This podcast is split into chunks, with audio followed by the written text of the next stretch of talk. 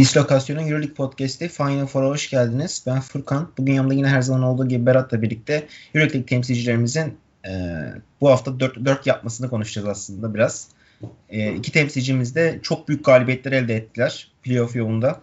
E, ama özellikle bu haftaki galibiyetler açısından Efes'in galibiyetleri bir tık daha gözümüzde daha böyle şaşalı geldiği için önce Efes'le başlayalım dedik Berat'la birlikte. Ee, biliyorsunuz Efes CSK Moskova'yı Sinan Erdem'de 170 yendi. 30 sayı farklı yendi. Ama asıl ilginç olan maçın ilk 14. dakikasında farkın zaten 30 sayıya çıkmış olmasıydı. Bir süreden sonra CSK resmen e, daha da fark yemeyeyim kafasına gitti. Yani CSK gibi Euroleague'in yıllardır zirvesinde yer alan ve e, Will Clyburn'undan Tornike Şengelyas'ına, Daniel Hackett'ın Mike James'ine yıldızların olduğu bir takımın bu kadar aciz bir halde yıllar sonra görmek hepimizi çok şaşırttı. E, kimse böyle bir şey beklemiyordu. E, Berat sen de bunu sorarak başlayayım. Sen ne hissettin? Yani sen böyle bir şey bekliyor muydun? e, abi kesinlikle beklemiyordum. E, biraz şans kötü vurdu beni. Fener'in futbol maçı vardı. Bir bakayım dedim şöyle bir maç kolye falan. İlk periyot skorunu gördüm böyle. Ya hatta yanımda kuzenim falan vardı. Lan ne oluyor falan dedik böyle bir tuhaf olduk. ee, çok iyi oldu yani Fenerbahçe için de Efes'in galibiyet alması çok iyi oldu. Oraya da gelirim ya ben e, Barcelona ile Efes'in 1-2 tamamlayacağını düşünüyorum. Onun için bu iki takım ne kadar galibiyet alırsa üstüne kadar tam, e, tırmanırsa e, Fenerbahçe diğer temsilcimiz için de çok iyi olacaktır. Maç üzerinde de ince ince gireriz ama gibi e, koç da bahsetti Ergin Hoca. Evet. İlk kez aciz CSK takımı eksik bir oyuncuları da yok. Hani yani Will Clyburn mesela bir Fener maçı maçına Will Clyburn yoktu örneğin.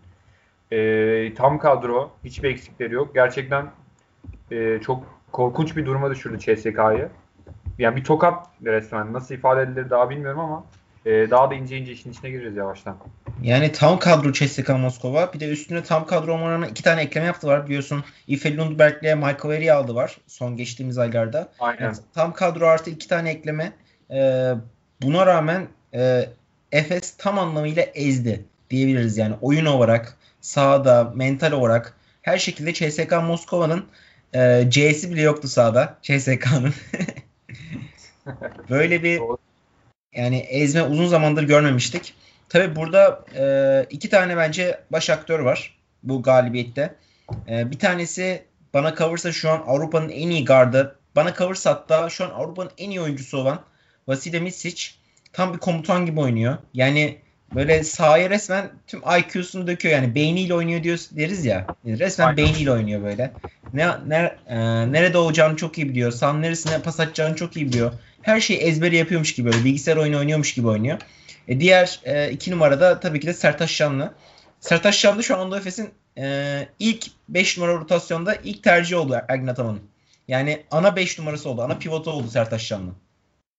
Abi aynen Sertaç'ı bu gelişimini görmek ya gerçekten çok mutlu ediyor. Yani bir Mehmet Okur'dan falan gerçekten bir fark yok. Belki biraz abartıyor diyecekler ama e, o alan açması Efes'in tam istediği oyuncu ve abi Plyce'dan belli noktalarda da çok büyük avantajları var. Yani mesela savunma açısından Plyce daha yavaş bir oyuncu. Sertaç o açıkları da kapatıyor. Sadece işte bir pick and roll çıkışı ya da e, başka varyasyonlarda şut kaldırıp atmıyor. İşin savunma kısmında da var. Bu da oldukça değerli. Zaten tek taraflı oynasa sahada da o kadar uzun süre barınamaz. E, hem milli takım açısından hem de Anadolu Efes açısından e, yani Plyce ve Dunstan gibi özellikle Dunstan gibi bir oyuncu evet Dunstan biraz yaşlı ilerledi. E, sen de çok bahsediyordun geri plan düştü ama e, ne olursa olsun o formayı net bir şekilde almak e, çok büyük bir başarı Sertaç açısından. Aynen öyle. Yani e, bu yaşından sonra gerçekten ciddi manada level atlaması ve bunu bize göstermesi ya bunun geçici bir form olmadığını gösteriyor bence bize. Ve e, abi şut atabiliyor ya. Yani bir pivottan şut atmasını beklemek zaten çok ekstrem bir olay oluyor. Dunstall bunu yapamıyor zaten. Yani attığı şutlar maçın başında kaldırdı. Hiç düşünmeden üçlük attı girmedi. Sonra bir daha fırsat geldi gene attı. Yani o ikinci atması, ilkini kaçırdım bir de bir ikinci atması o mental işi açtığını gösteriyor. Çünkü çoğu Türk oyuncu ya da çoğu oyuncu aslında e, çok az şut atıyorsa maç başına, çok az üçlük atıyorsa bir tanesi kaçtıktan sonra ikinci atmakta çekinir. Sertaç ikinci hiç çekinmeden, hiç tereddüt etmeden attı. Birinciyi kaçırmasına rağmen. Ve onu da attığını attı yani. Ee, hiçbir mental açıdan düşüş olmadı Sertaç saha içerisinde. Keza ikili oyunlar oynarken Vasitemiz işte perdeden sonra devrilip kendisine çok güzel koridor oluşturuyor. Yani e, uzun zamandır bir Türk pivottan bu kadar güzel alan oluşturduğunu görmemiştik kendine ikili oyunlar sonrasında. Türk milli takımın eksiklerinden biri de buydu hatta. Aslında buradan direkt e, hocaya da bağlanabiliriz. Yani demek ki bu özgürlüğü net bir şekilde hem zihinsel açıdan onu enjekte etmiş oyuncuya, Sertaç gibi bir oyuncuya. Hani atıyorum Larkin bu topları kullanır, Misic kullanır. O sorumluluğu var. Öyle bir açık çeki de var ama Sertaç'ın öyle bir açık çeki olmamasına rağmen bu kadar özgür bir şekilde, kafası rahat bir şekilde o şutları atması e, yine aslında hocayı bağlıyor. Ya şöyle bir şey oldu. Dün bir arkadaşım sordu bana işte e, elbette kendi çapımızda yorumlar yapıyoruz ama e, dedi ki ya Efes'in bu kadar iyi olmasının en büyük sebebi ne? Ya gerçekten oyuncular mı çok iyi yoksa hocanın çok önemli bir katkısı var? Ya ben şu cevabı verdim. Yüzde hani oyuncular ne kadar kaliteli olursa olsun, Misic ne kadar formda olursa olsun işin yüzde 80 hatta 90'lık kısmı kesinlikle hocayı bağlar. Yani bu malzemelerden en maksimum birlikteliği alması işte geçen hafta konuştuk Larkin'i bench'ten getirmesi vesaire. Birçok detay var. Ee, yani Boboas'ından Simon'la mesela geçen senelerde şey konuşuyordu biraz genel bir şey olacak ama ya bu Simon niye yollanmıyor? Yaşlandı. Başka oyuncuya gidilemez bence konusunda bunlar çok tartışıldı. Hoca mesela Simon'a hep güvendi. Misic gibi bir oyuncu Zagiris'ten geldi. Evet iyi bir oyuncuydu. Tofaş'ta oynadı ligimizde ama 2-3 seviye atlattı. Yani mutlaka önümüzdeki sene NBA'ye gidecektir. Ben orada da çok ciddi performanslar verebileceğini düşünüyorum. Katılıyorum. E, zaten şeyi de uygun yani fiziği de uygun. E, şutu da uygun yani. Şutu sokan bir guard. E, tek yönlü bir guard değil. Yani Savunması da çok üstün abi. Savunmasını hep es geçiyoruz Mist için. Yani hücumdaki sahaya akıl koyarak yaptığı işte şahane asistlerden attığı böyle çok güzel şutlardan bahsediyoruz, üçlüklerden falan bahsediyoruz ama savunmada da Misic hiçbir şekilde eksi yazmıyor. Tabii tabii. Zaten şeyi de uygun abi. Mesela bir guard savunması için yani fiziği çok uygun. E, atıyorum işte Milano maçı ne oldu? E, Sergio Rodriguez çok iyi bir guard dersin ama e, Lorenzo oynadığı anlarda çok ciddi sorun yarattı. Çok iyi bir guard ama savunmada sana dezavantajı getiriyor. Hı hı. Yani Vasile Misic dediğin gibi gerçekten komple bir guard. Sahanın her parametresinde var, her istatistiğinde var. E, her türlü hücum varyasyonlarında topu bırakabilirsin. Savunmada topa baskı yaptırabilirsin. E, ya da topu savunma yani topu e, olmadığı tarafta savundurabilirsin. Forvet savundurabilirsin. Topsuz bile oynatabilirsin Vasile Misic'i. Perdeden çıkarıp üçlük bile attırtabilirsin. Abi kesinlikle ve switch temelli savunma yapıyorsan orada da uzunu e, caydırtabilirsin Misic'te. Ben bu kadar net söylüyorum. E, çok arta kalır bir yanı yok. E, gerçekten 4-4'lük e, bir performans. Hoca da şunu belirtti bu arada. Efes şu an geçen seneden çok daha iyi bir noktada. Evet, e, geçen seneden daha iyiyiz diye net bir şekilde söyledi hoca. Aynen öyle. Onu da çok rahat bir şekilde söyleyebiliriz. E, yani öve bitmez aslında şu an Efes. E, daha da için içine gireriz aslında yavaştan. Abi e, Misic CSK karşısında 21 sayı, 8 asist, 6 rebound. Milano karşısında salı günde 16 sayı, 4 asist, 4 rebound. Ancak Euroleague'in koşulları temposu gereği aslında bu sayılar mesela NBA'ye oranlasak ben e, asist ve rebound sayısını çarpı 2 e, sayıları da böyle çarpı 1.5'la çarparım normalde. Yani e, bu sayıların büyüklüğü böyle gözünüze çok büyük gelmeyebilir. NBA'den belki alıştıysanız istatistiklere işte 21 sayı 8 asist 6 rebound normal bir şey istatistikmiş gibi gelebilir ama Euroleague koşulları için bu çok çok çok çok büyük bir istatistik. Yani Euroleague'de e, triple double yapan oyuncu göremezsiniz. Çok zor görürsünüz yani kolay kolay göremezsiniz. Abi e, her şeyi yaptı ya. Yani çekti reboundunu aldı Misty CSK maçında uzunlardan. Gitti asistini yaptı. Yani karşısında Mike James geldi. Ondan sonra iyi savunmacı vardan Darun Hilliard geldi. Daniel Hackett geldi. Ya kim gelirse evet. gelsin o savunmacıyı bir şekilde ekart etmeyi başardı. Ve iyi bir şutla yüzde atarak yapmadı bunu aslında. 7'de 3 ikilik, 7'de 2 üçlük attı. Yani şut yüzdesi iyi değil. Ama sahanın tam kritik anında, en kritik yerinde öyle bir şey koyuyor ki, öyle bir e, damga vuruyor ki sahaya. Yani ne diyeceğim bilemiyorum. Bana kalırsa Avrupa'nın en iyi oyuncusu şu an Misic. Abi bence de kesinlikle öyle. Yani gardı gerçekten en formda ve en iyi oyuncusu Vasile Misic. Herhalde ayın MVP ödülü bilmiyorum şu an daha ayın başında mıyız?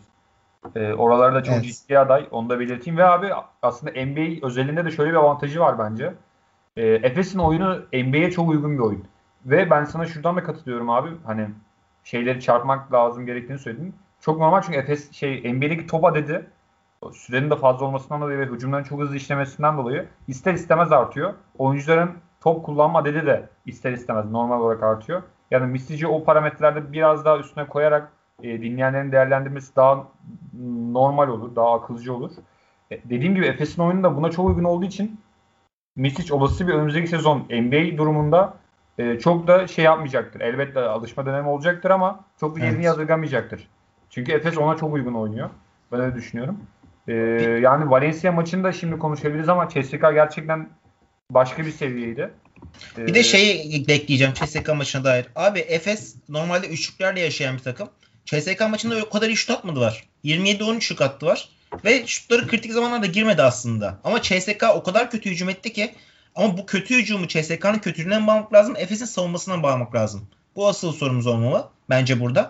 Efes bana kalırsa ciddi manada mükemmel savunma yaptı. Yani Mike James'e üçlük attırmadı ya Efes son Aynen. şeye kadar. Ee, son maçın e, bittiği işte dördüncü periyoda kadar Mike James kendi başına şut atmaya o zaman başladı.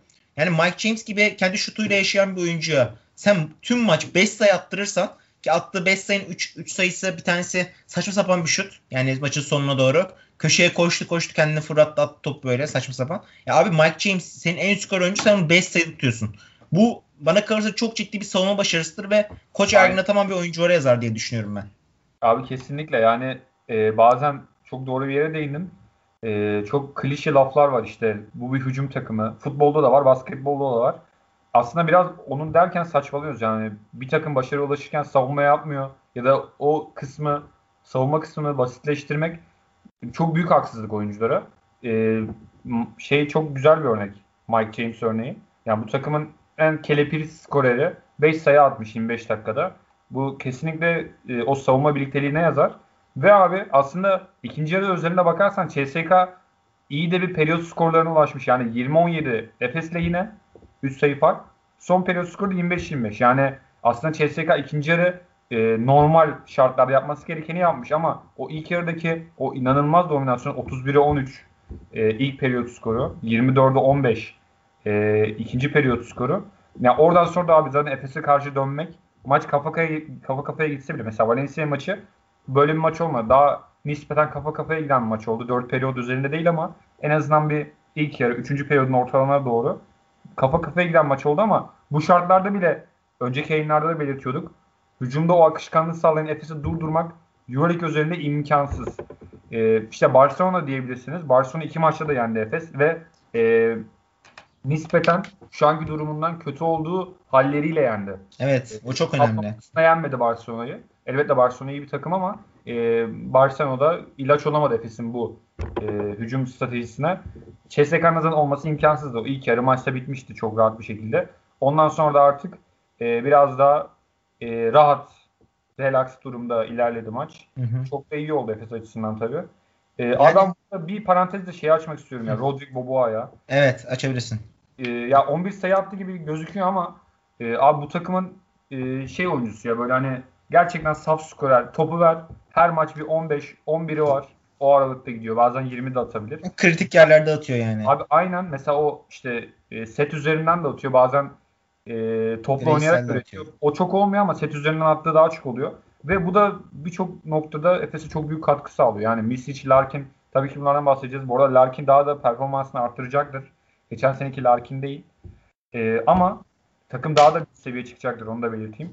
E, Boboa'nın da bu iyi performansı Efes'e başka bir boyut daha kazandırıyor. Geçen hafta birkaç boyuttan bahsettik. Boboa'yı da es geçmemek lazım. Sertaç da oraya eklendi. E, Efes gerçekten komple kusursuz bir takım olma yolunda emin adımlarla ilerliyor. Ben de yayının başında bahsettim. Yani 1-2 mutlaka Efes Barcelona olacaktır. E, Efes 1 de olabilir onu da belirteyim.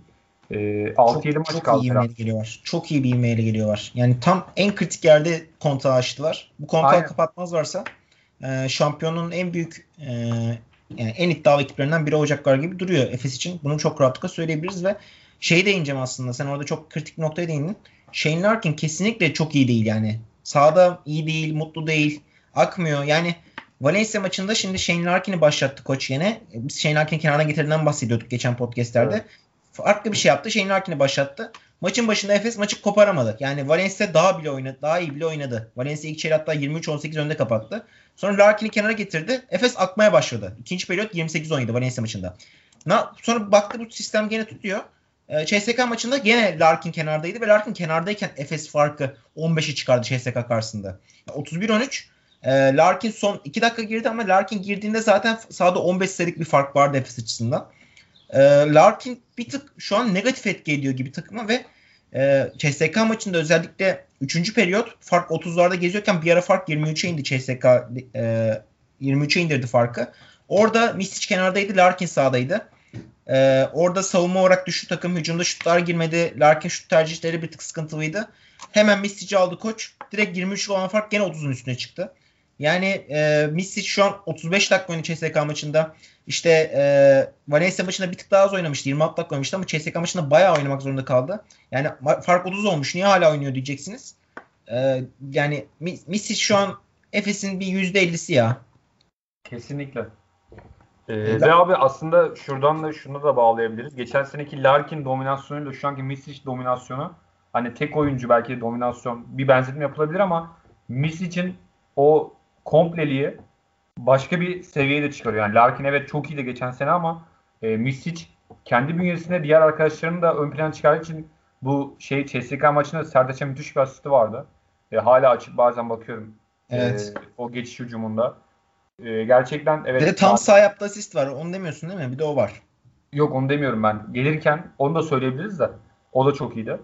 E, Sertaç'a bıraktığı bir ters yöne bakarken ki pası vardı. Keşke görüntülü görüntüyü göstersek ama böyle bir imkan yok. Hmm. Ee, yani Messi için o dediğim gibi dominasyonu Larkin'den birkaç seviye daha iyi. Yani takıma yarıyor en azından onu söyleyeyim. Takıma ama, yarıyor. Ama abi şunu da söylemek lazım. Ee, senle de hep bahsediyorduk. O sonlara doğru formu arttırmak. Efes şu an onu başardı. 6 maç kaldı herhalde. Ee, tam kaç, kaç maç kaldı bilmiyorum ama e, Larkin de bu işin içine yavaş yavaş girmesi. Efes'in bir acelesi yok. Larkin şu an girmek zorunda değil ama Hatta playoff'un belli dönemlerine de girmek zorunda değil. Playoff'u da Efes bence mutlaka geçecektir bir şekilde. Şu anki bünyesi de zaten buna yeter ama o Final Four'a doğru bir, bir tık seviye, birkaç seviye arttırması Larkin'in e, Efes'i daha da tutulmaz hale getirecektir kesinlikle. Onun için Larkin üzerinde de e, Efes'in bir acelesi yok. Bir ihtiyacı da yok şu an. E, sınırda oynasın, normalinde oynasın. Bence o şu an gerek yani kesinlikle yeterli orası. Evet. Ya bir de bir tık diğer kahramanlardan bahsetmek lazım. Larkin'le dediğin gibi seviyesini yükseltmesini bekleyeceksin ama bekleyene kadar Efes zaten kendi oyununu oynuyor. Bu da şeyi gösteriyor. Ee, bir sürü insan bir de geçen sene şey diyordu. İşte Larkin bu kadar iyi oynadığı için Efes çok iyi. İşte Larkin olmasa Efes e, top oynayamaz tarzında. Ben bir sürü internette şurada burada yorumlar görüyordum. E, şu an Efes'in son 5-6 maçtır Larkin'siz bir şekilde ne kadar iyi oynadığını görüyorsunuz diyorum ben. Yani bu bir sistem takımı. E, sistem aklı sürece bir sorun olmuyor. O ekstra pası hep atıyor Efes hücumda. Yani top Larkin neyse Bobo Obo'su Bobo atıyor. Bobo Dobuysa atıyor Simon atıyor. Top dönüyor akıyor oyunda. Efes hiçbir şekilde e, geri adım atmıyor. Hücum tarafında özellikle. Ve savunmada da gerçekten çok şahane bir savunma yapıyorlar. Baya gözden kaçıyor bu durum. E, onun ayrıca şu diğer oyunculardan bir tık bahsedelim. Abi Singleton iyi şut sokuyor şu dönemde. Yani form yükseldi. Muharman bir tık daha iyi savunma yapsa da e, Muharman hücum katkısı bir tık daha sınırlı. Yani hücumdan ondan hala beklenen katkı alamıyoruz. Özellikle 3 sayı çizgisinin gerisinden. Efes açısından konuşmak gerekirse. Singleton onu verebiliyor. O açıdan e, Singleton'la Muharman şu anda bir şey içerisinde, rekabet içerisinde rotasyon için. E, zaman zaman Muharman daha fazla oynuyor, zaman zaman Singleton daha fazla oynuyor. Keza James Anderson'dan iki maçta da sürekli bahsetti bahsetti işte spikerler. Ancak James Anderson sahada ben sana ne kadar kaldığını söyleyeyim.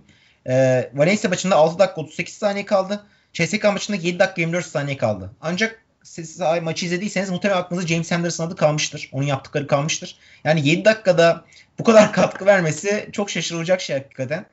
Ee, istatistiklerine baktığımızda çok büyük bir şey yokmuş gibi duruyor. Mesela CSK maçında 3 sayı, 4 rebound, 2 asist gibi duruyor ama bu aldığı reboundlar ve attığı, yaptığı asistler hep en kritik zamanlarda geldi. Ee, çok değerli. James Anderson'a bu kadar az sürede bu kadar çok katkı almak. Yani bence bir tık daha şans verebilir ona koç. Bence 3 sistemi çok güzel uyuyor ama James Anderson bence de yeteneksiz bir oyuncu şey olarak. Yani evet üçlük atabiliyor, rebound alabiliyor. Ama mesela potanın dibinde çok kolay bir sayı bitiremiyor mesela. Anlatabiliyor muyum? Yani bir tık bir yetenek sorunu var. Ee, koç da bunu bildiği için bence az süre veriyor ama bu Efes'in oyun sistemini için çok ideal oyunculardan biri ve James Anderson'dan kesinlikle bir katkı olması gerekiyor. Tamamıyla şu an bir yabancı değil de 12. E, yani, yani yabancı katkısı değil de nasıl desem 12. adam rotasyonu katkısı alıyor James Anderson'dan. Çok az bence. Bunu bir tık daha James Anderson arttırması lazım. Keza Dunstan çok fazla oynamıyor yani. Serdaş'ın öyle bir yükselişi var ki Dunstan'ın süreleri azaldı. Buna rağmen o da sahadayken o enerjisini, karakterini sahaya koyuyor. Yani rebound kısmında olsun, pot altında bitirmeler olsun. Ee, onun haricinde Bobo'dan bahsettik. Yani Bobo tam bir X faktör gibi oynuyor. Yani Larkin'in bu kötü olduğu dönemde Bobo Misic ikilisinin uyumu muhteşem. Yani e, Mis, Bo, Rakim Kenar dedik kim oynuyor diye sorarsanız Bobo oynuyor Misic'le birlikte ve Misic Bobo ile birlikte ben çok güzel bir uyum yakaladı. E, ikisi de yani Bobo hem toplu hem topsuz bir şekilde kendini gösterebilen karakterde bir oyuncu. Ee, onun haricinde Simon da yavaş yavaş geri döndü. Simon da hazırlanıyor yavaş yavaş. Geçen seneki şeyine dönüyorsak o da bir sakatlık geçirmişti biliyorsun. Bir ay iki ay oynamadı. Şimdi o da yavaş yavaş kendine geliyor. Şutları sokuyor. Bir tane alt kaldırıp attığı çok kritik bir üçlük var hatta CSK maçının son çeyreğinde. Fark 35 yapmaya çalışıyordu Efes. Biliyorsun e, ilk yarıdaki Efes kötüyken Moskova'daki maçta CSK Efes'i 165 yenmişti. 35 sayı farkla yenmişti ve fark 30 olduktan sonra koç Ergin Ataman dedi ki acaba neden biz bu maçı 35 sayı fark üstünde yenmeyelim de ikili averajı almayalım. Her olası Aynen. bir galibiyet mağlubiyet eşitlik durumunda. E, CSK'da sadece 35 sayı geçmeyelim diye resmen acınacak, şekil, acınacak şekilde sahada koç işte e, Bobon Boy, Mike James, Hillard, işte Clyburn, Şengelya bu adamları garbage time'da oynattı. Oynatmak zorunda kaldı. Üçüncü periyot, dördüncü periyotta. Çıkarmadan oynattı neredeyse. E, bunun tek nedeni var. 35 sayı fark yememek. Yani bu öyle bir olay ki öyle bir lüks ki sen 30 sayı geridesin ve takımının yıldızları olan Şenge ile Mike James'i sağa tutmak zorunda kalıyorsun. Yani inanılmaz bir şey. Yoksa Efes 40'a 50'ye gidecek yani. Ben gider diye bekliyorum yani. Bekliyordum. Ve maç sonucu 170 bitti. Bir şekilde başardılar 35 sayının altına tutmayı. Ee, tam ikili averaj alamadık ama yine de çok görkemli şaşalı bir galibiyetti. Ee, ufak da bir Valencia maçından konuşalım abi. Sonra da Fener maçına geçelim. Çünkü Valencia maçında Efes bu seneki üçlük rekorunu kırdı. 18 üçlük attı takım halinde. Ki çok evet. e, iyi bir rakam. E, 18 3 18 ikilik attı. Aslında Efes'in doğru basketbol oynadığı düzende biz şunu rahatlıkla söyleyebiliyoruz. E, ikilik ve üçlük sayılarının yani isabetli ikilik ve üçlük sayılarının birbirine denk olduğu, eşit olduğu ve yüksek olduğu durumlarda Efes bir şekilde maçı kazanabiliyor. Yani Efes'in üçlüklerdeki e, kabiliyeti aslında ikiliklerden bir tık daha çok ve üçlü tercih ediyor ikiliye göre. Keza bu maç üzerinde de tabii ki de kahraman Sertaç Şanlı'ydı. Şimdi yine biraz Sertaç Şanlı konuşmamız lazım çünkü 3'te 3 üçlük attı. Ve Efes bu arada son 3 maçta önce Fenerbahçe'ye 106 sonra Valencia 99 şimdi CSK 100 sayı attı. Yani bir Euroleague maçında 100 sayı e, ortalama civarında gezinmek son 3-4 maçta harbiden çok korkutucu bir e, olay. Diğer rakipler açısından. Ve e, Sertaç'ın attığı 20 sayı var Valencia maçında. Bobo 19 sayı attı. Simon 14, Misic 16, Larkin 15. Larkin attı 15 sayının hepsi üçlüklerden geldi zaten. 9'a 5 üçlük attı. Larkin'in gene saha içerisindeki karakteri pek e, mutlu değildi aslında. Ama koç mesela bu maç ona fazla süre verdi. 35 dakika yakın oynattı maçı zaten onunla başladı dedik. Yine de e, Larkin'den bir tık daha fazlasını bekliyor insan. Ama bu maç üzerinde tabii ki de Sertaş Şanlı'nın e, çok ekstra performansı çok değerliydi. Yani Valencia hiç oyundan düşmedi bir kere. Bunu söylemek lazım. İkinci çekte Efes belki evet farkı 5-10 sayı bandına çıkardı ama Valencia sürekli Efes'in peşindeydi, gerisindeydi ve Efes e, hiçbir şekilde izin vermedi Valencia'ya yaklaşmasına. Valencia ben çok iyi basketbol oynadı. Yani bunu kimse inkar edemez. Evet, evet Valencia çok iyiydi abi. Zaten abi Valencia e, gerçekten çok iyi kurulmuş bir takım. Ben isim isim de o birlikteliği de çok beğeniyorum. E, hak ettikleri yerdeler mi bilmiyorum. Makabe'yi de yendiler bu hafta ama ya mesela Kremen Prepelic falan bence çok yetenekli oyuncular. E, hatta Fenerbahçe'ye adı geçiyordu. İşte Kalinic, Derek Williams, e, Boyan Dubljevic. E, gerçekten iyi bir nüve var. Aslında o maçta da e, dediğim gibi Valencia ilk periyodu da iyi oynadı.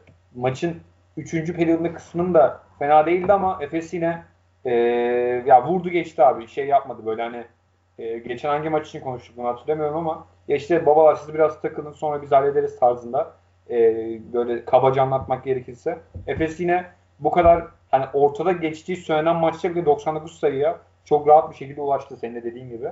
E, 16 sayı farkla da kazanmayı bildi. Yani abi gerçekten vuruyor geçiyor Efes. Özellikle son 4-5 maçtır. Yani inanılmaz bir dominasyon oynuyor. Euroleague'in bence açık ara şu an en iyi basket oynayan takımı. Ve burada da e, bu yükselişte de Sertaç Şan'ın performansının bu kadar yükseldiğini görmek bizde e, bir Türk olarak tabii ki de e, mutluluk veriyor bize. E, abi yani 20 sayı 3'te 3 üçlük, 6'da 4 ikilik, 3'te 3 servis dış, e, 2 asist, 2 rebound ama ya inanılmaz ya. Yani bir pivottan bunları beklemezsin abi. Keza işte Bobo 19 sayıyla katkı verdi. 7'de 5 üçlük attı. Yani Bobo'dan 5 üçlük katkısı almak o da çok büyük bir olay. Bir de 3 asist katkısı almak Bobo gibi bir tık daha birey, bencil bir oyuncudan. Ya takım halinde akıyor Efes. Herkes birbirine pas atıyor. Herkes birbirine o boş pozisyonu oluşturuyor. Topsuzluk oyunlar inanılmaz üst seviyede şu an. Yani topsuz oyunun kralını oynuyor şu an Efes. Ve e, Miss işte o topsuz oynayan, oyun, oyun oynayan oyuncuya bir şekilde o topu ulaştırıyor. O pası atıyor. Ve e, takım akıyor ya. Akıyor yani. Aynen öyle abi. Şimdi burada da şey gibi olan yarım saattir lan Efes'in bir tane mi açık yanı yok diyebilirler. Gerçekten yok. Yani e, önceki bölümlerde de Efes kötü gittiğinde de biz eleştiriyorduk. İşte geçen seneye özelinde kafa olarak sıkıntı oldu falan ama e, hoca ve takım her şeyi geride bırakmış. Geçen sene daha full odaklı bir şekilde çok emin adımlarla geliyor. E, gerçekten yani maçın skorlarına da bakın. Maçları da tek tek izleyin. E, Var YouTube'da. Aynen. Bakabilirsiniz. Hiç yok Efes'in. Yani geniş özetlerini de izleyebilirler. E, ya belli dönemlerde tabii ki düşüş olacak. 40 dakikalık bir maç çok normal bir durum. Her takım düşer. Ama bütününde işin Efes takımca bireyler üzerinden de değil. E, sen bir tweet atmıştın onu hatırlıyorum şimdi. E, Ergin Ataman savunmada bile kendi, sanki kendi savunma yapıyor gibi. Ona benzer bir şeydi. Evet ondan bahsetmek ya, doğru. Ya bu bu başka bir seviye abi. Buna takımı inandırmak, kendini inandırmak, başta kendini inandırmak e, gerçekten aslında işin %50'lik, %60'lık kısmını hallettiğinde bir göstergesi. Diğeri de zaten taktiksel bilgiye dayanıyor ki Efes o birlikteliği de en iyi şekilde her maç bize tek tek bütün ayrıntılarıyla net bir şekilde sunuyor. Bir de işte, işte Price'ın dönüşünden sonra Price'ın ne derece katkı vereceği belki eksik olabilir. Yani pivot rotasyonel iki kişi şu an. Orada üçüncü kişi Price gelince oyun ne şekilde şekillenecek? Bir de Larkin'in formu yükselince ne olacak? Bunlar bir soru işareti. Onun haricinde Efes'in oyunda bence bir sorun yok. Yani şutları yüzdeli girmese bile kazanmayı biliyorlar. Bu önemli bir şey. Aynen. Keza Ergin Ataman'dan bahsetmek gerekir hemen. Hızlıca ondan bahsedip sonra Fenerbahçe'ye geçeceğim hemen. Abi Ergin Ataman iki maçta da hatta son 3 maçta belki Fener maçında katabiliriz buna. Yani maç 40 dakika ise 40 dakika kenarda savunma yapıyor. Ellerini kaldırıyor. İşte foul diyor. işte ellerini sağ sokuyor. işte önde bas diyor. işte adamı kaçırma diyor. Şu adam adamı gösteriyor. İşte Misty Larkin o adamı koşturtuyor falan. Yani 40 dakika terliyor adam sahada. Resmen bir oyuncu gibi. E, sahada oynuyor gibi. Ve e, kenardaki bu birliktelik, kenardaki bu istek arzu aslında bir tık da sahaya yansıyor bence. Yani evet hücumda işler aksamadan ilerliyor. Ancak savunmada bazı nefesin aksayan bir takım olduğunu biliyoruz. Ee, özellikle fizikli takımlara karşı ve CSK gibi takımlara karşı savunmada bir tık zorlanıyor belki Efes size olarak. Ama Ergin Hoca öyle bir savunma yaptırdı ki takımına CSK maçında özellikle. Yani kendisi de savunma yaptı. Resmen Efes 6 kişiyle savunma yaptı diyebilirim. Ve bu istek, çaba yani bu motivasyon herhalde e, oyunculara çok yüksek bir enerji olarak geçiyor ve oyuncular e, ayrı bir seviyeye çıkıyor savunmada. Er, Ergin Ataman'ın da hücum katkısını ve savunma katkısını da bu şekilde özetledik herhalde. Öyle diyebiliriz. Bana kalırsa şu an e, müthiş bir koçluk yapıyor takımına. Öyle diyelim ve Fenerbahçe'ye geçelim istiyorsan. Aynen abi. Orada bir kez daha şeyi tekrar edeyim. E, kendini ve oyunculara inandırmak bu işin e, %60-70'lik kısmı. Hı-hı. Buradan da aslında Fenerbahçe'yle bir yönde bağlayabiliriz. Aynen. Kötü bir Efes mağlubiyetinden sonra e, iki tane çok kritik galibiyet. E, çok Milan kritik. maçını izlerken top oturup hop kalktım. Yani çok heyecanlandım maçta. Çok kritik bir galibiyet. E, uzun uzun gireceğim. Ve abi Astral maçı aslında Milano maçından belli dönemlerde daha da zor bir maç oldu. Bu da zaten belliydi. Konuşuruz ee, şimdi. Kandırmak dedim. Abi e, ben biraz Dekolo ile başlamak istiyorum. Genel ayrıntılara gireceğim. Ya da Dekolo ile başlamayayım. Asfal ile ilgili birkaç şey söyleyeceğim. Abi bu e, TG tak şey Parker. Evet. Abi koçu Asfer'in. 100 yılın en kötü baş antrenörüdür. Abi sana şöyle söyleyeyim. Evet Kokoşkov'un iyi hamleleri oldu. Dekolo maçı koparmada önemli bir rol sahibi oldu. Ama abi galibiyetin %50'si Asfer'in koçu Parker'dır. Buna %100 eminim. Herkese de bunu tartışabilirim. En basitinden bir örnek vereceğim. E, son 4 dakika kala e, follow oyun aldı. Ben bu follow'ları da hep karıştırıyorum. Bu değil mi? E, Mustafa Fall. Aynen bu şey Sak Sakarya'dan geçen bu. Aynen. geçen. Ve abi Fenerbahçe'nin seri yediği geriye düştü. Ya da o farkı kapattığı her e, sekansta İsmail Bako oyundaydı. Çünkü daha atletik bir uzun, ayakları daha hızlı bir uzun. O e, switch savunmasında kısanın karşısında daha iyi kalan bir uzun ve daha sert bir uzun. Yani belli açılardan hatta çoğu açıdan Mustafa Fall'dan daha iyi bir oyuncu. Hı hı. Mustafa Fall maçın başında dahil olmak üzere maçın başında iyi bir seriye kalır, iyi başladık. E, ve sonunda e, sağ olsun hocamız e, maçı almamızda çok büyük etken oldu. Çünkü bize e, Mustafa Fall, e, Kylo Queen eşleşmesi vardı. Her zaman ikili oyunda Goodrich Queen, Dekolo Queen o değişmeleri yapıp ya da hızlı bir şekilde pick and oynayıp e, sayıya gittik. Sayı yedik ama çok rahat bir şekilde sayıyı attık. Ben hatta şöyle bir şey oldu. 3-4 dakikada gidince dedim ki tamam bu maç bizde. Orada kafa kafayaydı ama e, Mustafa Fall gidince bizde olacağı çok net belli oldu ki maçı kapatan üçlük de Mustafa Fall'un e, şeyde pick and roll çıkışında adamın hatasından hatasından oldu. Dekolo çok rahat bir üçlük buldu. E, öncelikle Parker'a teşekkür edeyim. Yani gerçekten şeyle e, abisi olmasa abisi mi kardeşim o yaşlarını bilmiyorum ama e, orada barınamaz yani bu çok net. Ya, ilgili birkaç şey daha dediklerine, dediklerine ekleyeceğim TJ Parker'la ilgili. Hemen o konuyu da hemen kapatmış olalım bu sayede. Ben de bir şeyler diyeyim. Ee, abi çok kötü bir koç. Yani saha içerisinde ciddi manada genel hücum planları var. Zaten baktıysan Mower'ına Asya maçının özellikle hep yardımcı var konuşuyor. Yardımcı var toplantı yapıyor falan öncesinde. Onlardan bilgi alıyor ne yapsak ne etsek diye. Ve e, bir genel planı var e, oyun içerisinde. Evet yani e, bu antrenmanlarda önceden yapılmış bir plan. Bu şekilde şu şekilde oynayın tarzında. Ama maçı son işte şey time'a girdik. Bu crunch time yazıyor ya şeyde altta. E, oraya giriyoruz. Hiçbir özel seti yok. Hiçbir özel e, çabası yok. Asvel son iki dakika resmen sahada oyuncuların bireysel çabasıyla saçmaladı yani. Norris bir şeyler yapmaya çalıştı. E, Lightly bir şeyler yapmaya çalıştı.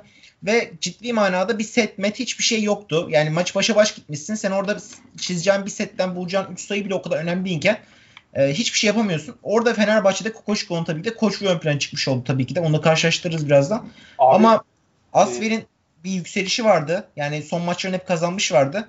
Ee, ama kazandıkları maçların hiç sonu başa baş gitmemişti. Hep böyle öncesinde bir farkla girdikleri son kısımlarda. Şimdi Asvel'in başa baş giden maçlarda zor bandında görmüş oldular. Yani ben bunu biliyordum. Bunu sen de biliyordun. Çünkü TJ Barkley çok kötü bir koç. Keza yani Norriskov'a e, evet özgürlük veriyor. Ben de veririm. Şu bu takımda Norriskov'a özgürlük veririm ama en azından Norriskov'u belli bir düzene oturtmak lazım. Bence bir lider olabilmek için Asya için çok uygun bir aday. Evet. Ama e, bu kritik zamanlarda da böyle serbest bırakmazsın Norriskov'u yani saçma sapan şut tercihleri falan. Keza İsmail Bako'dan bahsettin. Yani bir koçsun. Ya İsmail Bako 14 sayı atmış ve sayıların hepsini çok rahat bir şekilde pot altına smaçlayarak, e, kilo oyunu oynayarak işte çok rahat bir şekilde bulmuş sayıları. Sen onun yerine daha ağır olan, e, daha yavaş olan, fiziksel açıdan savunmada sorun çıkartabilecek bir Mustafa Favuk koyuyorsun. Yani rezalet karar var açıkçası. Yani maçı sonunda mesela Charles Cody'nin sahada olması ne kadar rezaletse e, Mustafa Fon sahada olması ne kadar rezaletse Norris Cole bir set olmadan kafasını görmesi ne kadar rezaletse o kadar rezalet karar var. Yani e, bence Abi, de e, hediye etti. Şöyle yapayım sana sözünü bitirdiysem. Abi maçın son 4 sayı fark olması lazım. 3 veya 4. Mola aldı normal olarak. Bir set oynayacak ve sayı bulmaya çalışacak. Maçın son e, saniyeleri hatta. E, abi set oldu. Orada Guduş topa değdi. Top tekrar çıktı onlar da. Biz orada seti öğrendik. E, tamam mı? Seti öğrendik ne yapacaklar? Çok klasik bir set. Her zaman oynanan.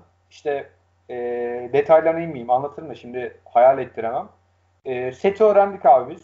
E, iki sıralı perde. Ve abi orada seti öğrenen bir takım. Biz hemen switch savunması yaptık. Orada topu çıkarttırmadık. Şimdi bunu rakip gördüyse başka bir şey üretmen lazım. İlla eline kağıt kalem işte taktik tahtasını alıp çizmek zorunda değilsin. Bir setin vardır, çalıştığın bir şey vardır, bir kenar oyunun vardır. Buna geçersin. Ani bir kararla. Gittiler aynısını oynadılar. Bizim de çok işimize yaradı açıkçası.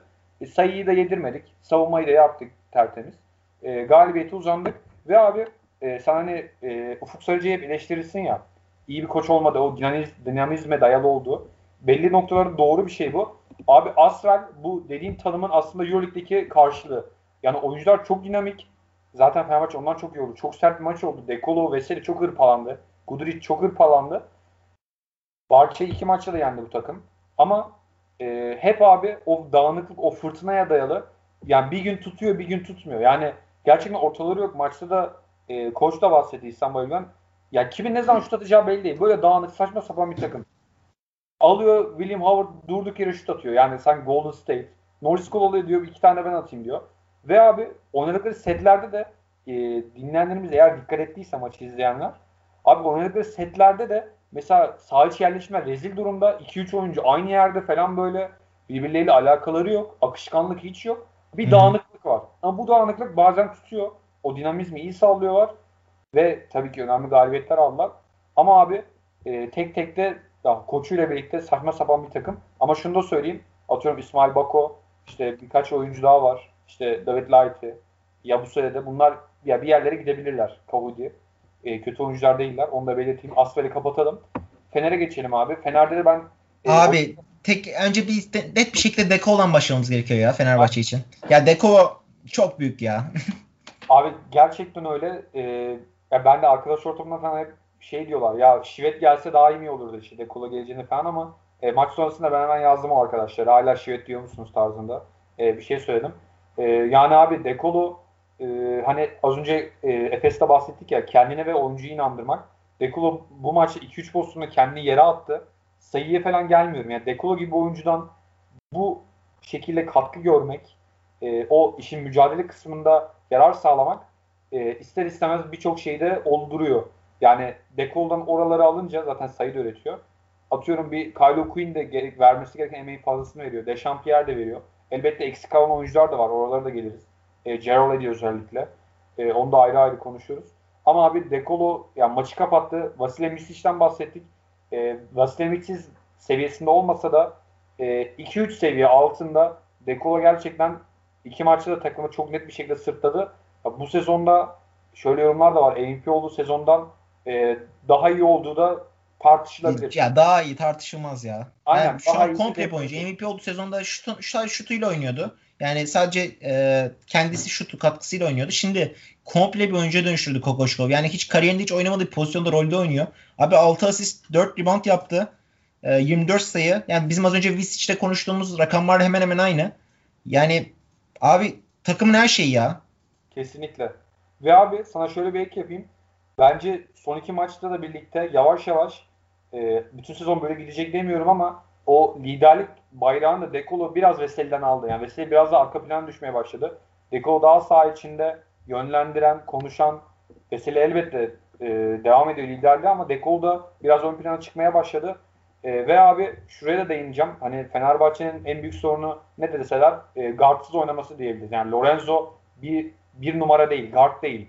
Daha tamamlayıcı bir oyuncu. Yani guard dediğin oyuncu işte Misic'den bahsediyoruz. Sergio Rodriguez.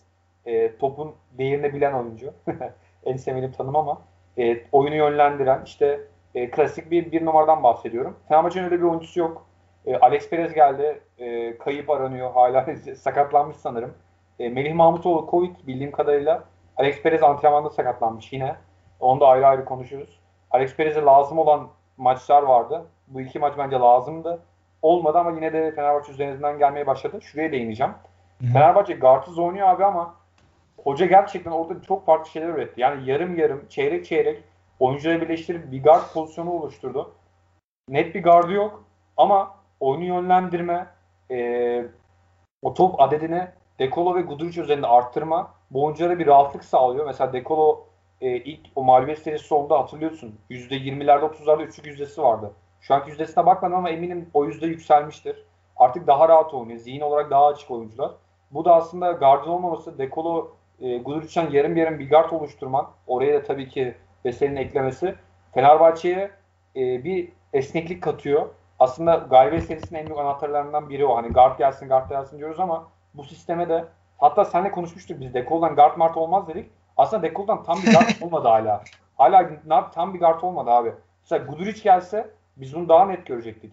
İkisi birlikte birleşince hani yarım yarım bir tümü oluşturuyor. Hı hı. E, bunu demek istiyorum. Bu da Fenerbahçe'ye çok büyük bir rahatlık kazandırıyor. E, ve abi Lorenzo'nun hani Larkin'den bahsettik. Valencia maçına gelmedi. Lorenzo'nun bench'ten gelmesi e, Lorenzo yine şunu hatırlatayım o mağlubiyet serisinde çok top kullanıyordu. Takımın en çok top kullanan oyuncusuydu. Şimdi abi sen diğer parametrelerdeki işini yap. Hücumda da yine kritik bir üçlüğü vardı maçta. Evet yine çok kritikti. E, istediğimiz vasıfları yerine getir. E, bizim için yeterli. Lorenzo'yu CSG maçına daha uzun konuşmak istiyorum. E, ve abi biraz da şey bahsedeceğim. Carlo Quinn. E, abi gerçekten 20 dakika oynadı. Maçın en kritik son işte döneminde de o, sağlığı vardı. E, gerçekten ben bu kadar erken beklemiyordum. Tabii ki net olarak oturdu demiyorum ama e, en azından işin savunma kısmında yine çok büyük dezavantaj yaratıyor Fener'e. E, Ağır bir oyuncu. Sağda olduğu her dakika eksi yazdı. Savunma açısından hep sayı yedik. E, orası çok net ama abi en azından... Nedeni şu. E, Abi onu hemen söyleyeyim. Yani Asfalt karşısında Mustafa Fov eşleştirdi onu. O TJ Parker'ın şeyi yani İsmail Bako olsaydı karşısında belki gene eksi yazardı ama evet. Mustafa Fov tarzı ağır oyuncuya karşı Queen ağır bir oyuncu olarak tamamen sadece aklıyla birlikte ön plana çıkabiliyor. Yani yaptığı iki asist var. İkisi de çok şahane asistler mesela. Ya mesela e, niye Milano karşısında eksi yaz diye sorarsan Milano'nun pivotlarına bakıyorsun abi. Yani e, Kyle Hines ondan sonra Jeff Brook'la eşleşiyor zaman zaman. Keza e, Tarcheski ile eşleşti zaman zaman ama e, maçın genelinde Kyle Hines ile eşleştiğini söyleyebiliriz. Çünkü Kyle Hines en fazla oynayan oyuncu. Ona karşı adam yani Euroleague savunma aslında savunma kralı, savunma lideri Kyle Hines. Atletik, sürekli tepelerde gezen böyle tepelerde topları takip eden bir oyuncu. O tarz hareketli bir oyuncuya karşı senin e, Kyle Quinn'i koyman sahaya e, evet Quinn hala çok yavaş bir oyuncu. Ayakları yavaş ve e, öne, ön plana çıkacaksa böyle Euroleague'deki ağır e, pivotlara karşı çok rahat bir şekilde ön plana çıkar ama bence zaman geçtikçe eksiklerini de kapatabilecek bir oyuncu ve e, bir şekilde bu Euroleague'in e, pivot rotasyonu düzeninde kendisine bir rol bulup katkıda bulunabilecek bir oyuncu olduğunu düşünüyorum ben. Abi kesinlikle öyle. E, ve mesela Veseli ile oynarken daha da iyi oluyor. İşte savunma kısmında Kyle O'Quinn geldiğinde de biz bahsettik bunu. O açıklarını olabildiğince kendisi çok emek veriyor. Onu belirteyim. Yani e, çabalamadan bir dakika bile geçirmiyor. Zaten maç sonu açıklamalarında da söyledi onu. E, koç çok yardımcı oluyor. Takım hemen sahiplendi. E, tarzında açıklamaları da vardı. Abi işin hücum kısmında mesela Sertaç'tan bahsettik. Kyle Quinn bir şut soktu bu maçta ama aslında o şutlar işte geldikçe atmaya devam etmeli. Net bir şutu da var onun. Sertaç kadar net değil ama e, Fenerbahçe'de artı bir yeterlilik, artı bir değer de Kyle aslında hücum kısmında katıyor. Pas konusunda da öyle. Ee, orada yani şuna değin Orada şuna evet, değinebilir evet. miyim hemen? Bir şey değinmek istiyorum. Yani e, koç çok ilginç bir şey yaptı aslında Asya maçında. Yani aslında bizim görmediğimiz bir şey. Ahmet Düverov ile başladı biliyorsun. Düverov da bayağı oynadı aslında. Yani Milano maçında da oynadı 15 dakika yakın. Evet. E, maçında da oynadı. Yani maçın başında ve şunu gördük. İşte Düveroğlu sahadayken burada Veseli hep 4 numara oynadı. Yani Veseli 5 numara değil de bu maç üzerinde hep 4 numara değerlendirdi. Yani 4 numarada Bartel ve Uvanovas'tan hiç katkı alamayınca oraya Veseli'yi çekti koç. 5'e ee, de işte Ahmet Düveroğlu, Queen e, değiştirerek döndürerek değerlendirmeye çalışıyor. Ama şunu çok bariz şekilde ön plana çıkıyor abi. Ahmet'in de şutu yok. Veseli'nin de şutu yok. E, şu an Queen de net bir şutör değil. Uvanovas şut atamıyor keza sahadayken, onunla oynuyorken falan. Fenerbahçe otomatikman e, saha içerisindeki 5 oyuncudan ikisinden şut katkısı alamıyor. 4-5 numaradan ve Asya maçında yüzlerce pozisyon var. Tepede Veseli'nin bomboş kaldığı, tepede Uvanovas'ın boş kaldığı, tepede Ahmet Deron'un boş kaldığı ama o şut atmadı. Sağına soluna bakıp pas vermek için adam aradı. Yani dönüp dolaşıp o 3 oyuncuya bakıyor Fenerbahçe gerideki. Onlardan e, şut gelecek, onlardan yaratıcılık gelecek diye. Uzun oyuncularda ciddi anlamda bir şut ve yaratıcılık sıkıntısı var. E, en çok da Veseli de oluyor. Bu Veseli tepede çok top alıyor ama otomatikman onun savunmacısı 3-4 adım geride savunarak onu şut atmasına imkan tanımasa bile Veseli o şuta hiç bakmıyor yani hiç odaklanmıyor mesela. Ya buradaki şut katkısını bir çözebilse Fenerbahçe bence hücumda çok daha yetenekli bir oyun e, oyun yetenekli takım olma özelliğine sahip. Yani sadece 3 oyuncunun eline şut olarak bakınca savunma otomatikman oralara odaklaş, odaklanıyor. Asfel'de olsun, Milano'da olsun. İşte Guduric'e bir kişi savunuyor. Dekov'u iki kişi savunmaya çalışıyor zaman zaman. Görüyorsun sen de sahada. Ee, orada bunu çözmek için koç ne yaptı mesela maç içerisinde? Bence burası çok kritikti. Ee, bu beşe mesela Daishan Pierre atıyor. Pierre de şey yapıyor mesela. iki tane uzun tepeye çıkıp top alıyor ya. Pierre de içeride uzunların mevkisini atıyor ve Pierre orada birebir oynayacak alan bırakıp orada post oynamasına imkan tanıyor ki uzunlar dışarıda Pierre içeride bir kısa olarak içeride. Uzunlar açılmış. Bu sayede Pierre'den mesela 13 sayılık çok şahane bir katkı buldu ve bu bulduğu katkının neredeyse hepsi son periyotta geldi 13 sayının. Ee, bir tane köşe üçlüğü var. 3 ee, üç tane ikiliye var içeride. Ee, o da çok müthiş bir karakter koydu sahaya. Yani e, evet koç Dekova'nın eline çok bakıyor takım içerisinde. Ama Dekova kenardayken, Vesey kenardayken de bir şeyler yapmak gerekiyor ve o şeyleri yapacak oyuncu da bu maç üzerinde Pierre oldu aslında. Abi e, çok doğru bir yere değindin. Aslında Fenerbahçe'nin e, önümüzdeki maçlar özelinde de tabanını belirleyecek şey nokta bu. Yani Dekolo, Veseli, Guduric, e, Dechampierre hatta Lorenzo Buran e, Milano maçında daha uzun konuşacağım onu. E, Lorenzo biraz soru işareti. Diğer dört oyuncu aslında bir temeli oturttu Fenerbahçe. Ee, orada işte e, Bartel yavaş yavaş mutlaka gelmeli. Ahmet her zaman iyi oynuyor.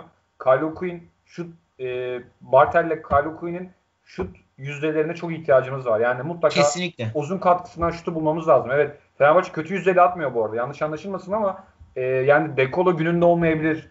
E, Guduric gününde olmayabilir. Lorenzo çok ekstra 3 tane üçlük soktu 3. periyotta Armani Milano maçında. Bunlar her zaman gerçekleşecek de bir kaydı yok. Onun için olabildiğince o ekstralı çıkarmak lazım ki e, Melih yok. E, ne olursa olsun bir tehdittir. iş yapabilir.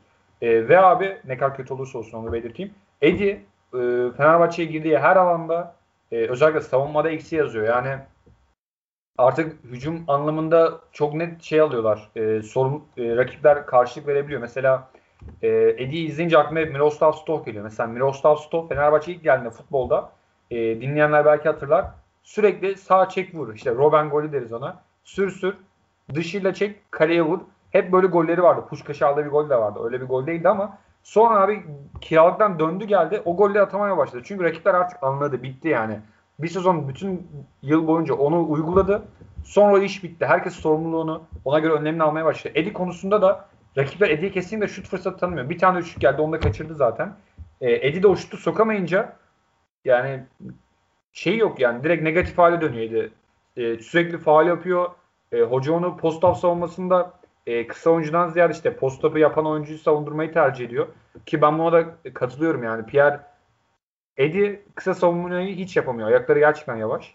E, o post-up savunmasında da çok rezil hep faal yapıyor işte. Basket faal oluyor. Yani Edi'yi o şutu atabilecek şekilde bir şekilde konumlandırmak zorundayız. Bu olmuyorsa da Edi'nin mutlaka süre almaması lazım. Ben öyle düşünüyorum. Yani çok geri yazıyor. Ee, buradan daha ben şeyi biraz evet. patlatacağım. Ee, Milano maçına geleceğim. Ee, abi Milano maçı e, ya çok kritik. Keşke e, ikili avarajı alınabilseydi ama o olmadı. Sağlık olsun. E, yani Milano maçının anlamını kıran elbette Asfer maçıydı. Asfer maçındaki bir mağlubiyet her şeyi çöpe atacaktı ama e, yani Milano maçındaki oyun 3. periyot oyunu inanılmazdı. Oraya geliriz. E, ve abi Milano abi sana şöyle söyleyeyim. Milano gerçekten iyi takım ama bilmiyorum katılacak mısın? E, hep aynı şeyi oynuyorlar abi. Ben özellikle seyrettim. Bu maçta dikkat ettim. Hı hı. E, pot altında sıralı iki perde yani iki tane kısayı çıkaracak şekilde işte Shawn Shields, e, Datome, Mitso gerçekten iyi şütörler var. Michael Rowe. Bunların hepsi iyi şütör. İki tane oyuncuları da yoktu zaten. Bunların şut ritmine Kevin Panther bakan bir takım. Yani gerçekten çok iyi oyuncularla kurulu ama e, bu maçta biz o şeyi iyi çözdük. Yani savunmayı iyi bir noktaya e, en azından 3. periyotta iyi çektik. E, yani ben Milano'nun bize karşı hiçbir şey ürettiğini görmedim. E, daha iyi bir maç beklerdim.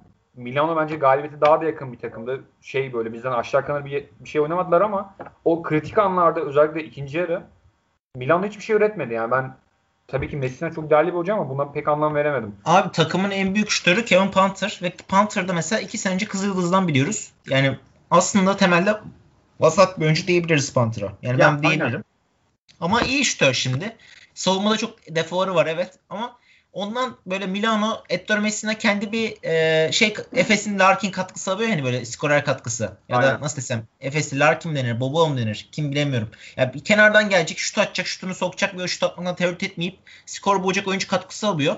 Ama Panther'a o şutları atmasına izin verirken takımın düzenini de bir tık bozmuş oluyorsun. Yani bir tık Abi bu takımda Michael Rowe var mesela. Top oynayabilen bir oyuncu. Mitso var top oynayabilen bir oyuncu. Lider olarak Sergio Rodriguez var. Top oynayabilen, şut atabilen bir oyuncu. Shavon Shields, e, Jeff e, Brooks, Luigi Datome. Bunların hepsi kalite olarak isim isim bazında kalite çok kaliteli oyuncu var.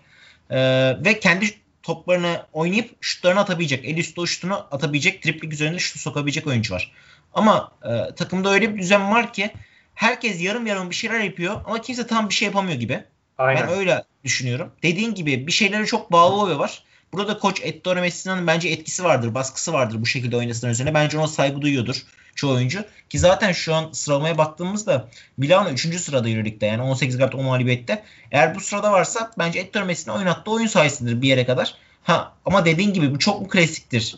Ee, çok mu hep sabittir? Belki öyledir. Ama yine de baktığımızda bu oyunla bu şekilde bu sırada varsa şu an e, iyi bir ivme yakaladı varsa ve e, normal rakiplerini bir şekilde yenmeyi başarabiliyorlarsa bence buna saygı duymak da gerekir. E, yine de bence isim olarak çok kaliteli oyunculardan oluşan takım. Az önce saydığım işte Roll, evet. Misso, Shields, e, Datome. E, bunlardan alabileceği maksimum katkıyı alabilecek şekilde dizmesi lazım koçun. Ben e, Fenerbahçe'nin Milano karşısında aldığı galibiyetin çok büyük bir başarı olduğunu düşünüyorum ve bunun Fenerbahçe'nin eşiği neresi olacak sorusuna verilecek en güzel cevaplardan biri olduğunu düşünüyorum. Çünkü bana göre e, Barcelona ve şey hariç Efes hariç e, Fenerbahçe tüm takımları yenebilecek kapasitede olduğunu bu maçı birlikte göstermiş oldu. CSK'yı bir, bir yer oraya koydum ama CSK şu an felaket durumda. O yüzden CSK'yı da hatta yendi Fenerbahçe biliyorsun felaket durumda diyoruz ama iki, bir ay önce falan yendi. Evet. Ee, onu da düşünürsek ben e, Fenerbahçe'nin Milano'yu yenmesiyle birlikte önündeki son sınavı atlattığını CSK yenerek ilk sınavı verdi. Şimdi Milano yenerek de ikinci sınavı yendi. Ya bana kalırsa Euroleague'in en iyi 5 takımı zaten. Şu an Milano, e, Efes, Barcelona, CSK, Fener oldu. Fener Milano'nun üstünde olduğunu, e, CSK'nın da üstüne çıkabileceğini gösterdiği için benim için çok değerli bir eşiği geçmiş oldu. E, çok kritik galibiyet bana kalırsa ve takım olarak belki e, isim olarak Milan oyuncuları daha iyi ama takım olarak Kokoşkov'un oyun, oynattığı oyun ve Fenerbahçe takımın birlikteliği Milan maçı arasında kendini çok iyi gösterdi. Keza Asya maçında da kendisini çok iyi gösterdi. Ben Kokoşkov hocaya çok büyük saygı duyuyorum yaptıkları birlikte. Ee, çok Aynen büyük takdir hak ediyor. E, abi kesinlikle bu arada şeyde yanlış anlaşılmasın. Milano üzerine eleştiriler yaptık ama e, kesinlikle bu Milano koç takımı. Yani Messina takımı hatta önceki senelerde Milano'yu her zaman şundan dolayı eleştirdik. Ya bunlar parayı veriyor. iyi kadroları da kuruyorlar. Kağıt üzerine en azından ama işte o koç da takım birlikteliğini bir türlü sağlayamıyorlar. Ya para çarçöp oluyor. Bu sene başka bir Milano var ama o maçın kritik anlarında ben Milano'dan biraz daha üretken bir şeyler beklerdim. Hep aynı oyunu oynadılar. Biz de artık biraz e, ışıklar yanmaya başladı yani. Daha iyi şeyleri oturtmaya başladık. Tabii ki hücum anlamında da daha iyiydik. Bu arada savunma anlamında oturttuk diyorum 92 sayı yedik yani bu e, az bir sayı değil. Avustralya'dan 80, 86 sayı yani. Aynen abi aynen. E, ya gerçi Jolik'te kolay maç yok ona dikkat etmiyorum. Ya yenmek gerçekten çok kritik. E, az bir maç size kaldı zaten onu da belirtmek lazım. Ve abi Milano maçında da 3. periyot performansına biraz değineceğim. E, abi Lorenzo e, 3'te 3 üçlükle üçlük attı. Çok Aslında iyiydi. Buradan da yine koça bağlanıyor. Yani e, Lorenzo ben ilk yarı şeyden dolayı eleştirdim. İlk yarının sonunda da Fenerbahçe çok iyi bir seri yakaladı. Ya burada iki oyuncuya değineceğim koçu özelinden övmek için. Goodrich ve Lorenzo. E, Goodrich çok kritik bir e, ilk yarının sonunda bir topu elden yani direkt pas attı. Topu kenardan çıkartıyorduk. Ve Fenerbahçe üçlük diyerek iki sayı farkla soyunma odasına girdi. Hava yakalamıştı. İyi bir ivme yakalamıştı. Momentum arkasına almıştı. Bir anda tersine döndü. E, bu çok yıkıcı bir şey. Yani emeklerini karşılığı bir anda çer çöp oluyor. Goodrich çok büyük bir etkendi. Ama oradan Goodrich hemen döndü ve maç boyunca totalde 7'de 3'lük 7'de 3 üçlük attı. E, bu iki oyuncunun özelinde hani bizler bölümde bahsediyorduk. Bireylere o fırsatı tanıma, bireyleri serbest. Evet. O burada üçten çok bağımsız bir şey. E, Ergin Hoca da aslında onu yapıyor. E, oyuncuları o rahatlatması. E, Lorenzo bir anda bu Asfer maçına çok kritik bir çıkarttı. Bir anda kaldırıp at- atabiliyor üçlü. Topa dediğini azaltarak ama kullandığı topa dediğinde de olabildiğince rahatlığı sağlayarak Lorenzo özelinde. Biz bunu hep dedik zaten o topa dediğini azaltmanın ne kadar daha iyi olacağını. Çok daha verimli oynuyor Lorenzo sahada. Çok daha iyi katkı veriyor. Aynen. Yani e, evet Deko iyi katkı veriyor. Deko lider oldu bu takımın ama yani olması gereken bu zaten. Fazla top atması gereken Deko'ydu. Ve Guduric kısmına gelirsek yani Guduric, Fenerbahçe Guduric, Efes'teki Simon gibi. Yani e, Guduric gelmeden önce Fenerbahçe mağlubiyet serileri yaşayan Guduric geldikten sonra Fenerbahçe şu an 13 maçta 12 galibiyet oldu. Yani Efes yenilgisini saymazsak abi 13 maçta 12 galibiyet. Ya inanılmaz bir rakam. Bunu bence e, bir daha düşünün. Bir 13 maçta 12 galibiyet olduğunu, kimleri yendiğini Fenerbahçe'nin bir bakın. E, ve bu maçların hepsinde Guduric bir şekilde katkı veriyor. Guduric bir şekilde sahanın içerisinde ve o sorumlu oluyor. Yani evet belki Guduric çok iyi bir şutör değil. Belki Guduric çok iyi bir e, şey değil ama tamamen tecrübesiyle, saha içerisindeki oyunu bilmesiyle, oyunu okumasıyla birlikte e, Deko'ya kesinlikle mu- muhteşem bir şekilde yardım ediyor. Yarım artı yarım bir ediyor. E, Fenerbahçe ihtiyacı olan da buydu. Yani mesela başka bir guard gelse sen az önce bahsetmiştin ben de ona değineyim. Başka bir guard gelse Deko bu performans verir mi bilmiyorum. Ee, başka topu elinde isteyen. Ama öyle bir sistem oturtmaya başardık Koş, Igor Koşkov. Ee, Fenerbahçe bence en doğru basketbol oynuyor bu kadro oynayabilecek. Ve e, ben şey açıklamasını gördüm dün e, Kokoşkov'un. İşte Dekova Jason Kidd gibi dedi ya. Bilmiyorum sen gördün mü? Evet evet gördüm onu. Ee, Jason Kidd gibi mi? Orasını bilemeyeceğim ama Fenerbahçe için Jason Kidd'den fazlasının olduğunu söyleyebiliriz herhalde. Abi teknik boyut açısından herhalde. Yani mesela bu Arsenal maçına bir ters turnikesi vardı. Ya gerçekten De Colo ya saf kalite. Ee, Euroleague'deki bu alanda e, en iyi oyuncu demiyorum. Yani bu yetenek açısından e, o şey açısından yani nasıl diyeyim ifade edemedim ama en iyi oyuncularından biri yani çok net. Onu da gösteriyor Jason Kidd o açıdan yani pasları falan da öyle. ee, ama ben biraz şey oldum yani dedim hocam başka bir ne bileyim James Harden falan. Gerçi Euroleague'in James Harden'ı Casey Rivers'tır. ben o ikisini çok benzetiyorum. Ee, abi, hadi abi oyuncu benzetelim ya. Zaten programı bitiyor. Misic kime benziyor Emre'den sence? Abi Luka Doncic ya açık ara. ben çok benzetiyorum. Doncic olur herhalde aynen. Çok benzetiyorum yani. Üçlü aynı şey aynı. Çok inanılmaz benzetiyorum Luka Doncic'e. Aynen. Ee, abi mesela kim şu an oyuncu aklıma gelmedi de. Aslında bir... Abi bu arada Veseli e, ben bu sesi dikkat etmemiştim. Şimdi gözüme çarptı. Milano maçında 13 sayı 10 rebound 8 asist oynamış. Triple double evet, 2 asiste kaçırmış. Abi öyle abi Veseli'yi göz ardı ediyoruz ya. Ben az önce şey dedim de hafifletmek için değil. Veseli her zaman oralarda. Ama şunu da belirteyim. E, yani Fenerbahçe'nin elbette rotasyon biraz genişliyor ama e, gerekirse Ali Muhammed'den yani biraz da tabii ki çok genişlesin demiyorum ama e, yani Dekolo ile Veseli'nin biraz daha az oynaması lazım. Yani 33 Değil mi? Dinlenmesi lazım diğerlerinin. Abi Asfel maçında ya inanılmaz yoruldu takım. Hatta e, zaten Asfel'in ne kadar şey bir takım olduğunu biliyoruz. Her ne kadar dağınık bir takım da olsa çok sert bir takım. Yani Fenerbahçe ilk yarı, ikinci yarı çok değil ama ilk yarı ya bildiğin dövdüler. E, bunu mecazi anlamda söylüyorum savunma açısından. Elbette Fenerbahçe sayıları buldu ama e, gerçekten çok sert bir savunmaya karşı o sayıları bulmaya başardı. Hı E, ligde din, dinlenecekler. Çift maç yapması, seyahatler sıkıntı ama e, genel anlamda da Fenerbahçe'nin bu oyuncuları biraz daha evet, e, daha koruması iyi, lazım. Aynen yani bugün bir sakatlık mahveder Fenerbahçe'yi. Çok Aynen. sıkıntı olur. Bunu demek istiyorum. Daha rolanti almak için e, daha iyi kullanmak lazım. Ve abi genel pencereden de bakacak olursak Fenerbahçe için çok kritik galibiyet. Elbette Milano galibiyeti biraz totalde Euroleague'deki bu hafta maçlarında Efes'in CSK galibiyetinin bir tık arkasına düştü ama e, yani CSK galibiyeti Efes'ten beklenecek bir galibiyet ama ben geçmişte demiştim Milano'dan mağlubiyet bekliyorum diye. Oyuncuların bu reaksiyonu vermesi, oyundan hiç düşmemesi e, çok iyi oldu ve abi Fenerbahçe ile ilgili de benim şöyle bir düşüncem var. Burada demedim herhalde bunu. E, yok dedim herhalde girişte. Efes'te Barça ilk iki olacağını düşünürsek Fenerbahçe'nin 7 ve 8'den kaçması lazım yani. 7 ve 8 dışında her sıralamada Fenerbahçe yer bulabilir. Yani hedef bu olmalı. Ben öyle düşünüyorum. Katılıyorum. Katılıyorum. Sana %100 katılıyorum. Sağ dış sağ e, pek anlamı kalmadı ama yine de Ülker Spor Sahada oynamak avantaj sağlayacaktır ama 7 ve 8'den kaçıp diğer bütün sıralara e, açıkçası ben tamamım yani. Takım da buna eminim e, onay verecektir. E, Şansı o, var. Yani Fenerbahçe hedefleri oraya koyması daha mantıklı. E, ya bugün Euroleague'de de işte maç öncesi diyordum Efes CSK'yı bir yendiği an harbiden ortalık kan revan haline gelecekti. E, şimdi bir e, karşıma şey açacağım. E, Euroleague'de sıralamayı açacağım da abi bu yani inanılmaz bir noktaya gitti. Hani şu an çok yakın birbirine takımlar. Evet. Bilmiyorum senin tahminin var mı? Mesela aşağıdan yukarı çıkan bir takım olur mu? Abi yok ben Bayern'in düşeceğini düşünüyorum hala bir tık aşağı. Düşmüyorlar ama yani 6 maçta bir şekilde 2-3 mağlubiyet arası düşecekler gibi geliyor. Ya abi Efes Bayern'le eşleşirse mesela çok rahat eler. Ya da Fenerbahçe Bayern'le eşleşirse bana eler gibi geliyor yani. Bayern'in bu sene çok iyi oynadığı bir gerçek ama yine de ben şanslı giriyorum mesela. Mesela Efes'e Zenit çok abi. ters geliyor. Ben sana onu söyleyebilirim. Efes Zenit'le eşleşmemeli mesela. Çok ters Öyle geliyor. İnanılmaz ters geliyor. Ama mesela Milano'dur, Bayern'dir, e, Real Madrid'dir. Efes bunları çok rahat yener. Mesela Fenerbahçe'ye e, Real Madrid ters gelebilir. Ama e, Bayern'dir, Olimpia Milano'dur, Zenit'tir. Fenerbahçe bunları yenebilir. Real Madrid mesela Tavares var çünkü. İşte Rudy Fernandez var. Fenerbahçe çok ters gelebilecek bir takım. Ama mesela e, Efes e, Real Madrid'e karşı o kadar zor olmaz. Efes mesela Zenit'e karşı bir tık daha zorlanabilir. Öyle Aynen. bir garip bir dengeler var. O yüzden ben de merak ediyorum. Dediğin gibi çok yakın herkes birbirine.